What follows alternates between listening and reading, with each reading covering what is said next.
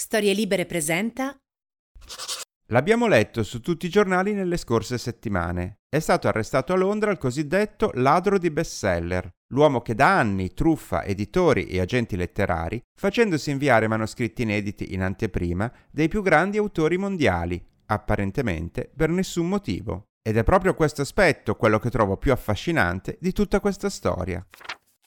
Filippo Bernardini è un italiano di 29 anni, laureato in lingua cinese, che lavora presso la casa editrice londinese Simon Schuster. La sua attività lavorativa è un altro elemento interessante di questa storia assurda, perché, essendo un operatore all'interno del sistema culturale e editoriale, avrebbe probabilmente avuto anche l'opportunità di ricevere in anteprima molti di questi testi, richiedendoli per vie del tutto lecite. Ma è evidente che l'uomo cercasse ben altro tipo di emozioni, agendo in modo sotterraneo e utilizzando decine di false identità, ma ora che è stato scoperto, rischia oltre vent'anni di carcere per truffa. Di questa strampalata vicenda, da cui sicuramente finiranno per trarre ispirazione per film o serie televisive, perché sembra veramente il parto di uno sceneggiatore eccentrico, a me piace soprattutto l'aspetto ossessivo-maniacale nei confronti del manoscritto, privo di alcuna ricaduta economica. L'uomo infatti non si appropriava dei testi per rivenderli o per guadagnarci in qualche modo, ma solo per collezionarli a uso privato. Un maniaco dei libri, appunto, un hooligan della letteratura a cui la passione è sfuggita di mano. Detto in altri termini, Filippo Bernardini sarebbe un ospite perfetto per questo podcast. Benvenuti a Copertina, anno 2022. Sono lo scrittore Matteo Bibianchi e questo è Copertina, un podcast dove si spacciano consigli di lettura.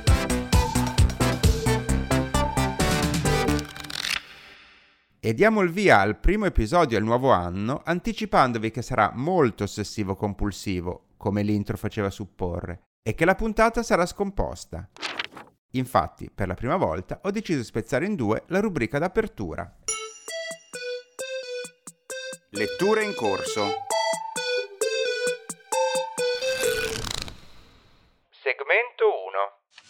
Il 2022 si è aperto purtroppo con una serie di notizie infelici per gli appassionati di letteratura, con la scomparsa di tre grandi nomi. Per prime due donne, Eve Babitz e John Didion. Chi segue copertina sa quanto mi abbia esaltato la riscoperta in anni recenti dei libri dell'autrice di Los Angeles Eve Babitz, pubblicati fra gli anni 70 e 80, ma solo recentemente valorizzati quanto avrebbero meritato. E basterebbe leggere il romanzo autobiografico Sex and Rage per capire che tipo eccezionale fosse. Anche Joan Didion è stata citata più volte in questo podcast come una delle migliori saggiste che l'America ci abbia mai donato. Autrice, fra le altre cose, di un vero e proprio caposaldo della letteratura sul tema del lutto e del dolore, lo splendido memoir L'anno del pensiero magico. Se per caso non avete mai letto nulla di questa autrice e volete recuperare, il mio consiglio è di partire da qui.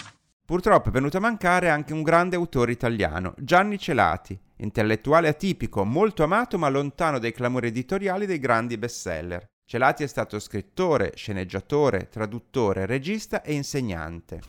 Come professore di letteratura al DAMS di Bologna ha avuto tra i suoi alunni nomi quali gli scrittori Pier Vittorio Tondelli e Claudio Piersanti, il cantante Roberto Fricantoni, fondatore degli Schiantos, il regista Giacomo Campiotti e il fumettista Andrea Pazienza. Come scrittore era l'esponente di spicco di quella che viene considerata la scuola emiliana, che comprende autori come Ermanno Cavazzoni, Paolo Nori, Daniele Benati, Ugo Cornia. E insieme a molti di questi autori, Celati aveva anche fondato un'originale rivista letteraria pubblicata da Feltrinelli negli anni 90, intitolata Il Semplice, un titolo che era già una filosofia. Quasi tutta la produzione di questo scrittore si trova oggi nei tascabili Feltrinelli e l'intera opera è raccolta in un meridiano Mondadori. Ha scritto romanzi, racconti, reportage di viaggio e ha curato antologie, però, fra tutta la sua vasta produzione, io vi consiglierei di leggere la sua ultima fatica, pubblicata da Quadlibet intitolata Costumi degli italiani. Una raccolta di racconti che è stata definita un romanzo scomposto.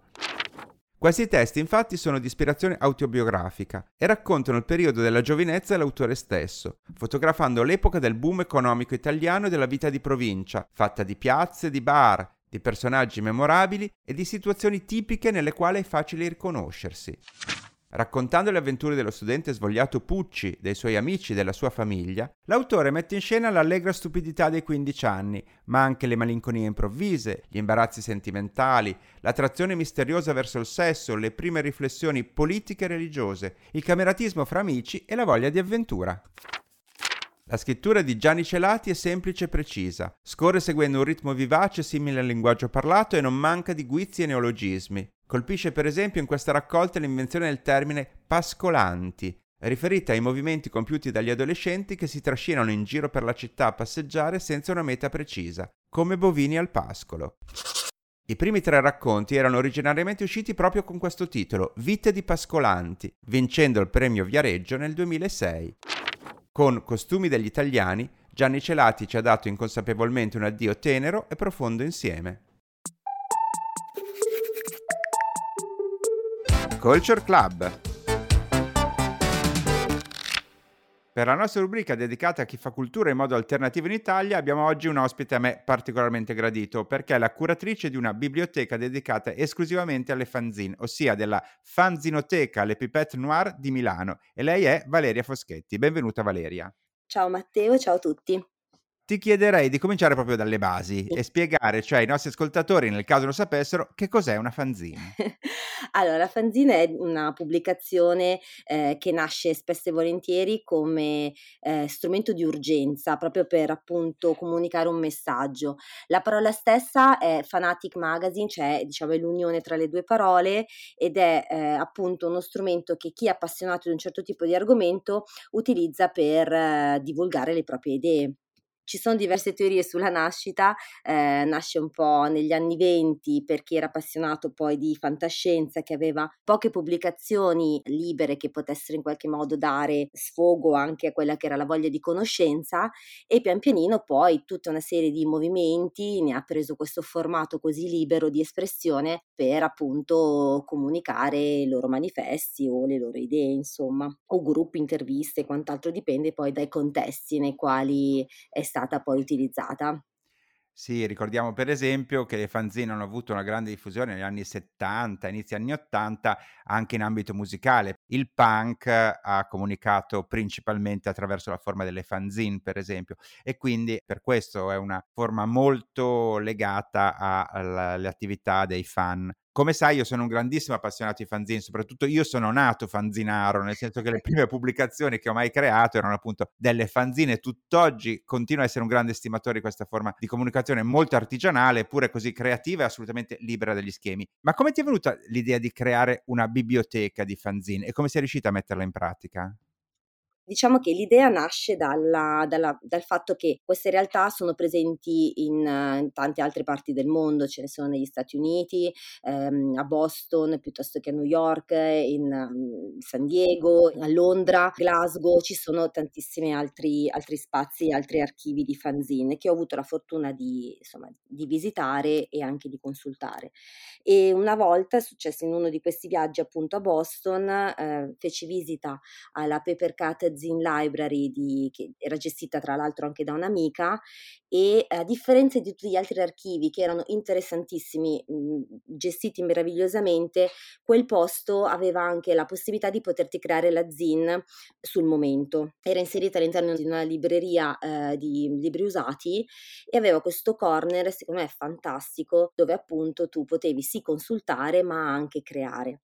E quindi quando sono tornata in Italia, questo si parla del 2013, eh, ho detto che okay, questo posto deve essere fatto, non dico copia e incolla, però una cosa del genere ne abbiamo bisogno.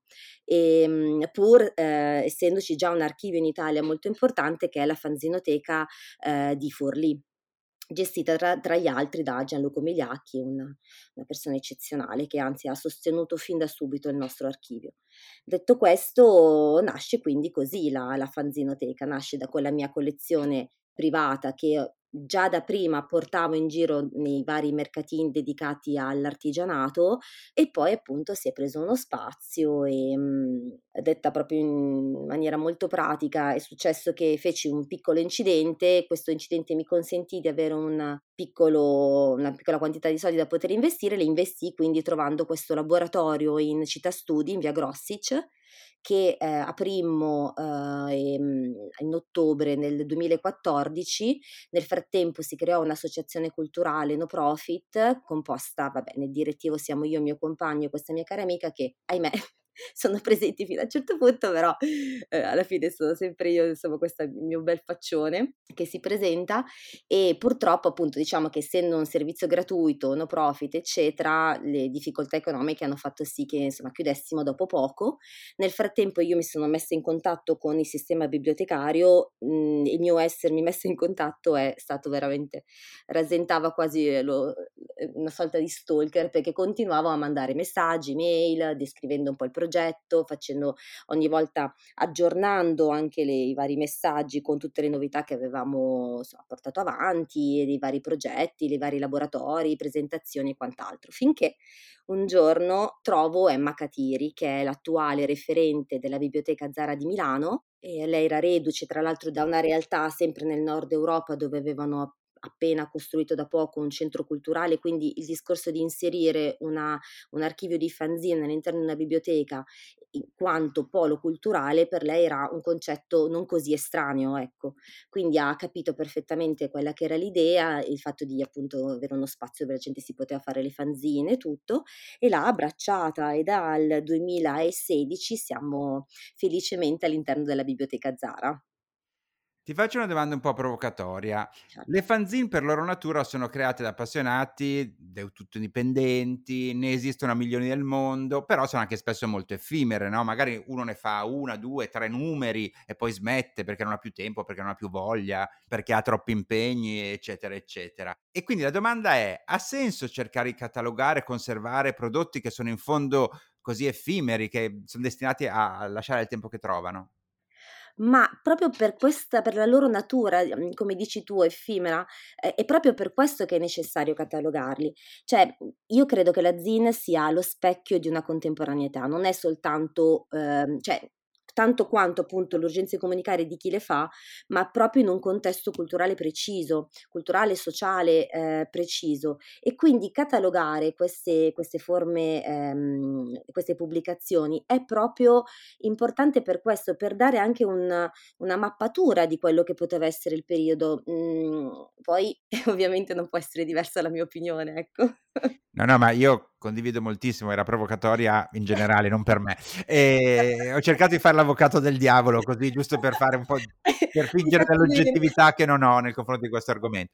Come mai l'hai chiamata le pipette noir? Dove viene questo nome? Allora, è molto personale, nel senso che deriva dalle caramelle che mi comprava mia nonna. Eh, io ho avuto un rapporto, sono stata molto fortunata, sono stata molto amata dalle mie nonne. Una di queste mie nonne mi comprava sempre questa pipetta di liquirizia ed era proprio scritto fuori esattamente come l'ho scritto, quindi non è in realtà in francese, perché poi il, mhmm, erano caramelle che venivano dalla, dalla Danimarca, se non ricordo male, e quando ho deciso di fondare l'associazione questo spazio, lo, ho pensato proprio a una persona che mi ha sempre sostenuta, eh, anche nelle idee folli. E quindi è dedicato un po' a lei, ecco. È bellissimo questo aneddoto personale. Quindi eh, nello spazio del Pipette Noir eh, si può venire a consultare queste, mh, mhmm, queste pubblicazioni, ma fate anche altro. Sì, facciamo crea una volta al mese si creano degli eventi, insomma organizzo questi eventi che tendenzialmente sono spesso dei piccoli talk, cioè quindi eh, i protagonisti che poi della scena indipendente italiana che vengono invitati parlano un po' della loro esperienza, facciamo mostra dei loro lavori, a volte sono stampe, a volte sono i lavori, cioè quindi le stesse pubblicazioni e, e, quindi in maniera molto semplice noi la, scherziamo, ci prendiamo un po' poco sul serio poi obiettivamente e parliamo di festa delle medie, nel senso che sono sempre cose molto informali, ma che raccolgono poi per fortuna persone molto interessate. La cosa bella è che anche nell'ultimo evento che abbiamo fatto partecipano poi persone della biblioteca, quindi un pubblico non addetto ai lavori che si emoziona, che, che gli piace, che partecipa e questa è una grandissima conquista per come la vedo io.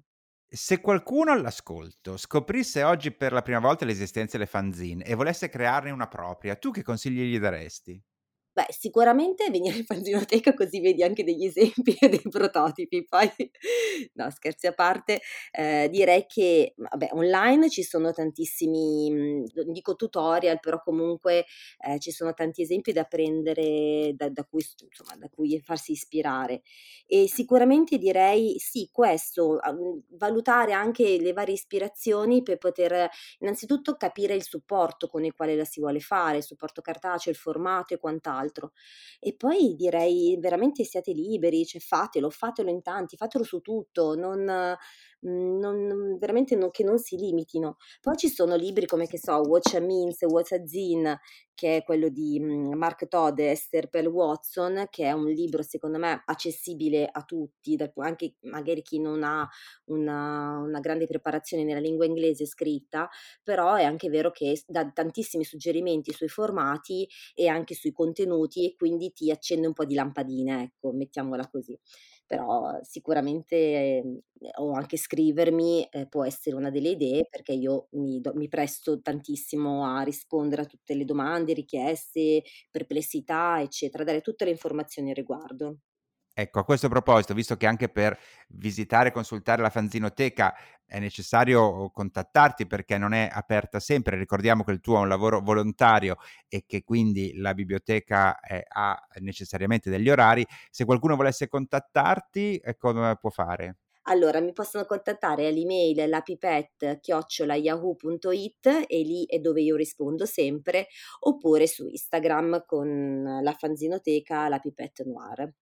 Allora, sono proprio curioso di sapere che libri hai deciso di consigliare ai nostri ascoltatori. Allora, son dei libri, mhmm, che ho amato molto, che ho letto e riletto e sono Underground, ascesa e declino di un'altra editoria di Francesco Ciaponi, edito ora da Edizioni del Frisco. Questo è un libro che io consiglio perché praticamente eh, non strizza l'occhio soltanto a quella che è eh, la sottocultura ehm, underground appunto eh, dell'editoria in giro per il mondo, ma abbraccia anche quello che è eh, il mondo italiano, quindi eh, cita e racconta il contesto sociale, storico eh, del, di determinati periodi, quindi si parte veramente dagli anni 60, anche precedenti, per arrivare poi a, eh, a quelle che sono poi le, le, epoche un po' più contemporanee, ha un, uno sguardo veramente aperto, oltretutto alla fine del, del libro eh, presenta tutta una serie di biografie e di questa specie di censimento, diciamo, delle riviste underground dal 1966 al 1979 in Italia. Quindi è interessantissimo, io lo consiglio tantissimo. E l'altro libro che consigli? Il potere sovversivo della carta, dieci anni di fumetti autoprodotti in Italia, a cura di Sara Pavan, edito da Agenzia X.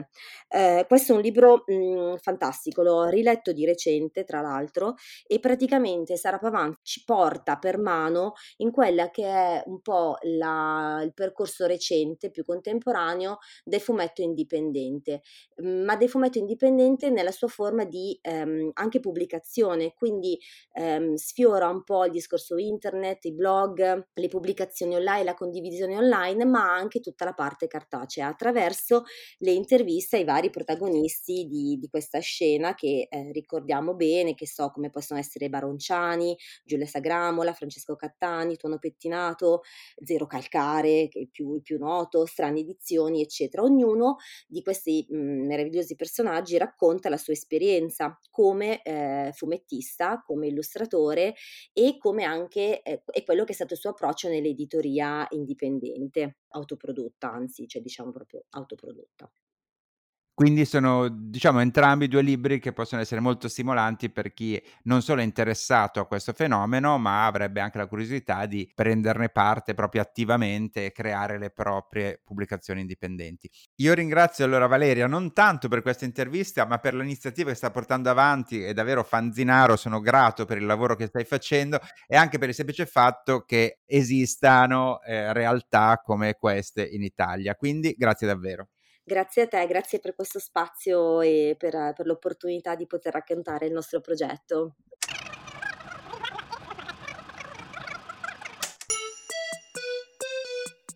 Letture in corso.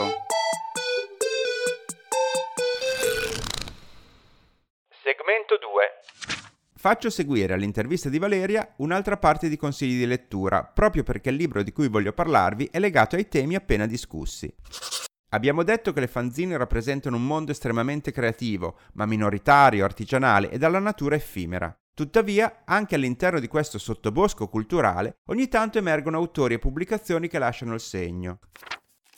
Ci sono fanzine che diventano un riferimento fondamentale per una certa scena musicale o culturale. Ci sono pubblicazioni che nascono come fanzine e diventano poi riviste vere e proprie con una stampa e una distribuzione professionali. E ci sono scrittori che diventano un nome di punta all'interno del settore. Uno di questi senza dubbio Aaron Comet Bass, autore di una fanzine storica nata a San Francisco nel circuito punk nel 1981 e che ha per titolo semplicemente il suo cognome. Ma quello che poteva essere solo uno dei tanti giornaletti autoprodotti realizzati da un ragazzino appassionato di musica, col tempo si è rivelato una lettura di culto presso una fetta sempre più ampia di lettori, al punto che le varie fanzine venivano raccolte in volume o venivano ampliate per diventare dei libri, e tutto ciò grazie esclusivamente all'abilità di scrittura del suo autore. Comet Bus infatti può essere considerato una sorta di diario esistenziale che cambia continuamente forma. Un numero può essere reso conto di un viaggio, un altro è composto solo da interviste a diversi personaggi della scena underground, un altro ancora è un saggio sulle librerie dell'usato di New York, altri numeri sono racconti autobiografici sulla sua vita e altri ancora veri e propri romanzi brevi. Di Comet Bus si sono occupati anche le riviste più importanti come il Time, che l'ha definito un classico del mondo sotterraneo, il Chicago Tribune, che ne parla in termini di un'istituzione del self-publishing, mentre il San Francisco Bay Guardian dice addirittura che è la fanzine più amata di sempre. È probabile che Aaron Comet Bus avrebbe potuto fare il salto e diventare un autore di narrativa per editori mainstream, ma fedelissimo alla propria filosofia di vita, ha sempre scelto di restare un autore indipendente e di continuare ad autoprodursi il proprio lavoro. Se qualcuno di voi non ha mai letto una fanzine e ignora del tutto questo fenomeno controculturale, ecco, leggere Comet Bus potrebbe essere il modo migliore per allargare i propri orizzonti e scoprire cos'è e cosa accade nell'underground americano, grazie a una delle voci indipendenti più interessanti e autentiche. Vi chiederete anche, se questo autore pubblica solo giornaletti autoprodotti negli Stati Uniti, come facciamo a leggerlo? E qui sta la sorpresa, perché, incredibile a dirsi, è uscito anche in Italia un volume che raccoglie alcune di queste fanzine, tradotte integralmente. Il titolo della raccolta è rimasto quello originale americano, Add Toner, ossia Aggiungi Toner, la scritta che lampeggia sulle stampanti quando sta per finire l'inchiostro e che ben conoscono tutti coloro che scrivono e usano una stampante a casa o in ufficio. Il libro è pubblicato in Italia da un'associazione nata proprio per diffondere l'opera di Comet Bus nel nostro paese. Si chiama No Fun City e finora ha pubblicato esclusivamente questo volume. Diciamo che è un caso piuttosto eccezionale e per questo ho pensato di parlarvene, perché non avviene quasi mai che qualcuno scelga di dare così importanza a un autore indipendente considerato marginale dall'editoria ufficiale, ed è un'occasione in questo senso da non farsi sfuggire. Le fanzine qui raccolte danno un'ottima panoramica sull'opera di Aaron Kamet Bass, sia nel descrivere una scena vitalissima come quella della controcultura americana, sia nel raccontare stralci della sua vita fieramente randagia, come i mesi trascorsi da solo in un paese del nord Europa, non parlando quasi con nessuno per timidezza e vincendo la solitudine dedicandosi alla scrittura. E il bello di Ed Toner è che riproduce esattamente anche la grafica delle pubblicazioni originali, rigorosamente in bianco e nero, con immagini fotocopiate e tutti i testi battuti a macchina. Insomma, davvero non potreste avere un esempio migliore. Per recuperarlo andate sul sito nofan.city o cercate l'associazione No Fan City sui social. Altre voci, altre stanze.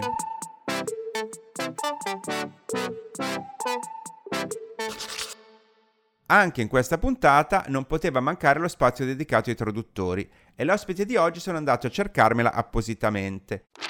Gioia Guerzoni è nata nei dintorni di Milano e attualmente vive in Grecia. È specializzata nella traduzione di autori contemporanei, molti di questi citati proprio in questo podcast, come Jenny Offill, Sara Manguso, Mary Röffel, Ottessa Moshfegh e molti altri. Anzi, a dirla tutta, ho invitato Joy a partecipare in una puntata proprio perché il suo nome compare in moltissimi libri che io da lettore ho amato particolarmente e ho capito quindi che abbiamo gusti molto simili.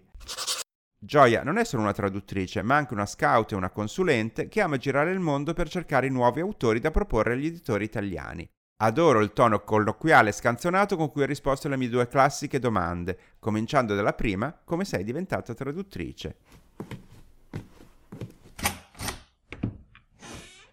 Dunque, ho iniziato verso i 18 anni, non avevo nessuna idea di diventare traduttrice, volevo vagabondare e mi piacevano le lingue, ero abbastanza bravina e mi sono trovata al primo viaggio grande con il mio primo fidanzato che era uno scozzese, mi sono trovata in India e ho capito due cose. A, che c'erano tantissimi libri da tradurre dall'inglese e nessuno lo stava facendo, pochi lo stanno facendo. E poi che mi piaceva molto vagabondare così, anche cercare i libri, vagabondo, giretti, eccetera.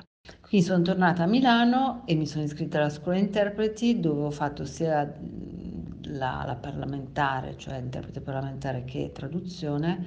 Mi piacevano tutte e due, però poi un'amica mi ha, mi ha offerto un piccolo libro da tradurre, mi sembra una cosa per bambini, sugli animali. E ho continuato sia a viaggiare andando in India, trovando libri, quindi insomma è stato abbastanza utile tutto il cazzeggio che, che ho fatto e poi eh, la scuola interpreti mi è servita perché finalmente mi sono messa a studiare mentre insomma ero un'adolescente abbastanza debosciata e invece finalmente mi sono messa in riga e dopo qualche anno di gavetta pesante con alcune casitrici per cui facevo sia collazioni che correzioni di bozze Finalmente nel boh, lontano 200 anni fa, avevo 25 anni, eh, no, verso i 22 ho fatto il primo libro, tradotto il primo libro per PM con cui collaboravo come correttrice di bozze. Una roba di quelle agghiaccianti sugli angeli che andava di moda 8000 anni fa, 30 anni fa quasi. E poi finalmente verso i 25 anni con Tropea ho fatto il primo libro di narrativa. E poi ho continuato sia a viaggiare che a tradurre a cercarmi libri, perché è una cosa che mi piace fare ancora adesso. E tra i tanti bei libri che Gioia Guerzoni ha tradotto, ha scelto di consigliare ai nostri ascoltatori di leggerne uno di cui abbiamo già parlato qui a copertina, ma che sono contento di ribadire nel caso qualcuno se lo fosse lasciato sfuggire. Sentiamo da Gioia di cosa si tratta e perché.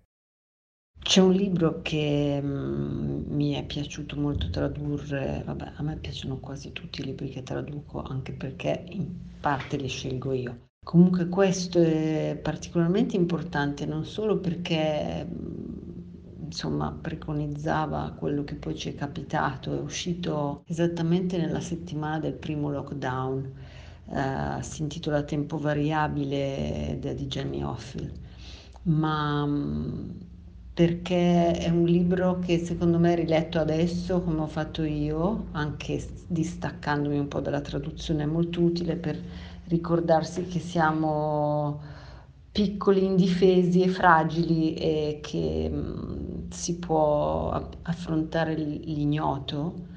E Jenny Offi lo fa nel libro con, uh, con grazie, con uh, anche molto senso d'umorismo, cioè di, è un libro che parla di, di cose importantissime, parla di clima, parla di relazioni, parla di coppia, però con un tocco sempre leggero e, mm, e anche appunto buffo a volte e, mm, ed è scritto per frammenti. E poi perché Jenny Offill è stata appunto per un periodo è stata una mia vicina di casa, è diventata un'amica, sua figlia mi scrive tutte le settimane dei messaggetti molto, molto teneri e carini ed è un libro, insomma, è un libro importante oltre al fatto che appunto Uh, c'è dietro anche un'amicizia che è diventata un'amicizia grazie alla traduzione, questo è anche un altro dei doni di, de, del mio mestiere. Ecco.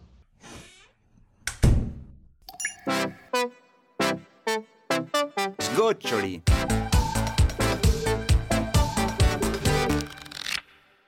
È uscito proprio in questi giorni il nuovo romanzo di Cristiano Cavina, intitolato La parola papà, pubblicato da Bompiani.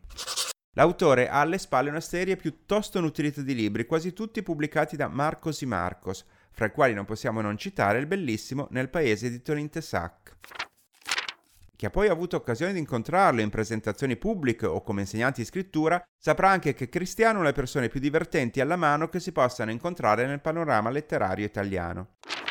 Gli ho chiesto di consigliare un libro ai nostri ascoltatori e lui ne aveva scelto uno, ma al momento di incidere il vocale ha cambiato idea e a sorpresa rispetto a quello che mi aveva annunciato ha citato un libro che oggi non è più disponibile in libreria, ma ho controllato in rete e si trova usato e nelle biblioteche. Quindi, anche se di solito chiedo agli autori ospiti di citare solo libri attualmente in distribuzione, in questo caso faccio un'eccezione perché l'ho detto che questa è una puntata un po' ossessivo-compulsiva e quindi do spazio anche a quelle che sono le fissazioni personali come è stato questo libro per per Cristiano Cavina. Sentiamo.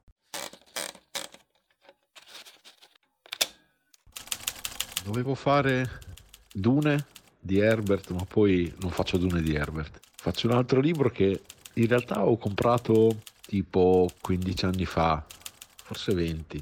Adesso dopo il 2000 i tempi, 20 anni stanno in un anno, vabbè. È un libro che ho, ho provato due o tre volte a leggerlo, da quando l'ho comprato non c'ero mai riuscito. Poi un mesetto fa com- l'ho cominciato e non l'ho più finito. Ed è uno dei libri più sorprendenti e incredibili che abbia mai letto di una grandissima scrittrice. È un'edizione di Einaudi, eh, di quelle degli anni 80, fine anni 70, eh, dei coralli, penso, con una copertina particolare, semplice ma anche strana. Un poliziotto fotografato da sotto, con dietro dei grattacieli. Il libro si chiama I eccetera ed è di Susan Sontag ed è bellissimo. Uno dei libri più coinvolgenti e stupefacenti che abbia mai letto. Non solo per quello che scrivono, perché poi tutto sommato... Eh, le storie che si raccontano non solo nei libri sono sempre quelle, quindi non è che uno apre un libro, guarda un film, una serie tv e dice oh mio Dio chi avrebbe mai detto che sarebbe accaduto questo, tanto accade sempre la stessa roba, ma è come scritto.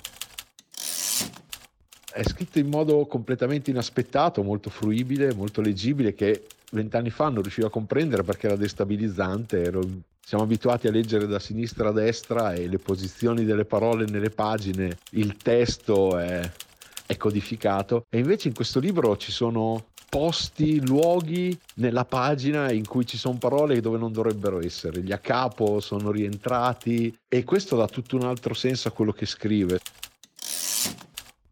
Sono racconti, non è un romanzo.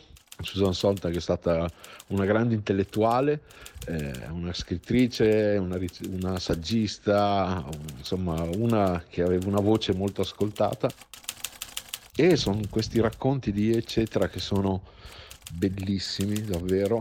Eh, mi, mi, viene in mente il abbozzissimo viaggio in Cina che poi in realtà è un racconto scritto come se uno prendesse appunti anticipando fra l'altro uno stile che poi è stato usato tipo eh, molti anni dopo in tutte le varie serie dei diari di Bridget Jones per dire. Lei l'ha fatto molto prima oppure usando il dialogo, il dialogo diretto senza trattini e mi pare che abbia dato un pelo forse anticipare Cormac McCarthy, è pieno di queste cose, di, di, di trovate geniali stilistiche, tecniche, che hanno un senso per quello che raccontano. E a me piace tantissimo perché questa è per me è stata una grande lezione leggere questo libro, quello che è la narrativa, la letteratura nella sua cosa più pura, non, non solo raccontare una storia, ma come si racconta e non solo nelle parole come vengono infilate una dietro l'altra, ma anche nella posizione nella pagina, che hanno un senso con quello che devono dire, che è quella sfumatura che magari altre forme d'arte di racconto non hanno, insomma. Io eccetera di Susan Sontag. Grazie Cristiano e con te siamo arrivati alla fine di questa puntata. Siete pronti per il ripasso? Andiamo! Io vi ho consigliato Costumi degli italiani di Gianni Celati, Quad Libet.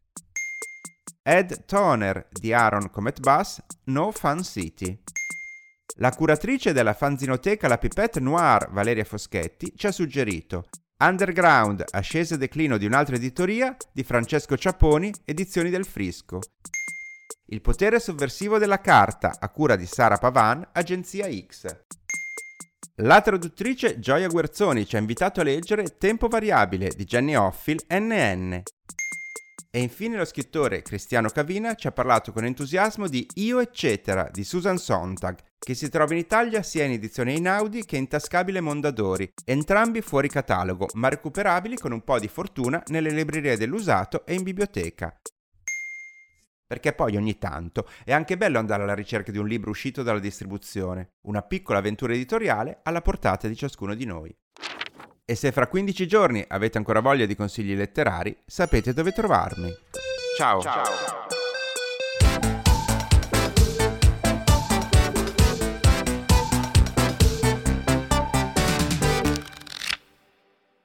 Una produzione storielibere.fm di Gianandrea Cerone e Rossana De Michele. Coordinamento editoriale Guido Guenci.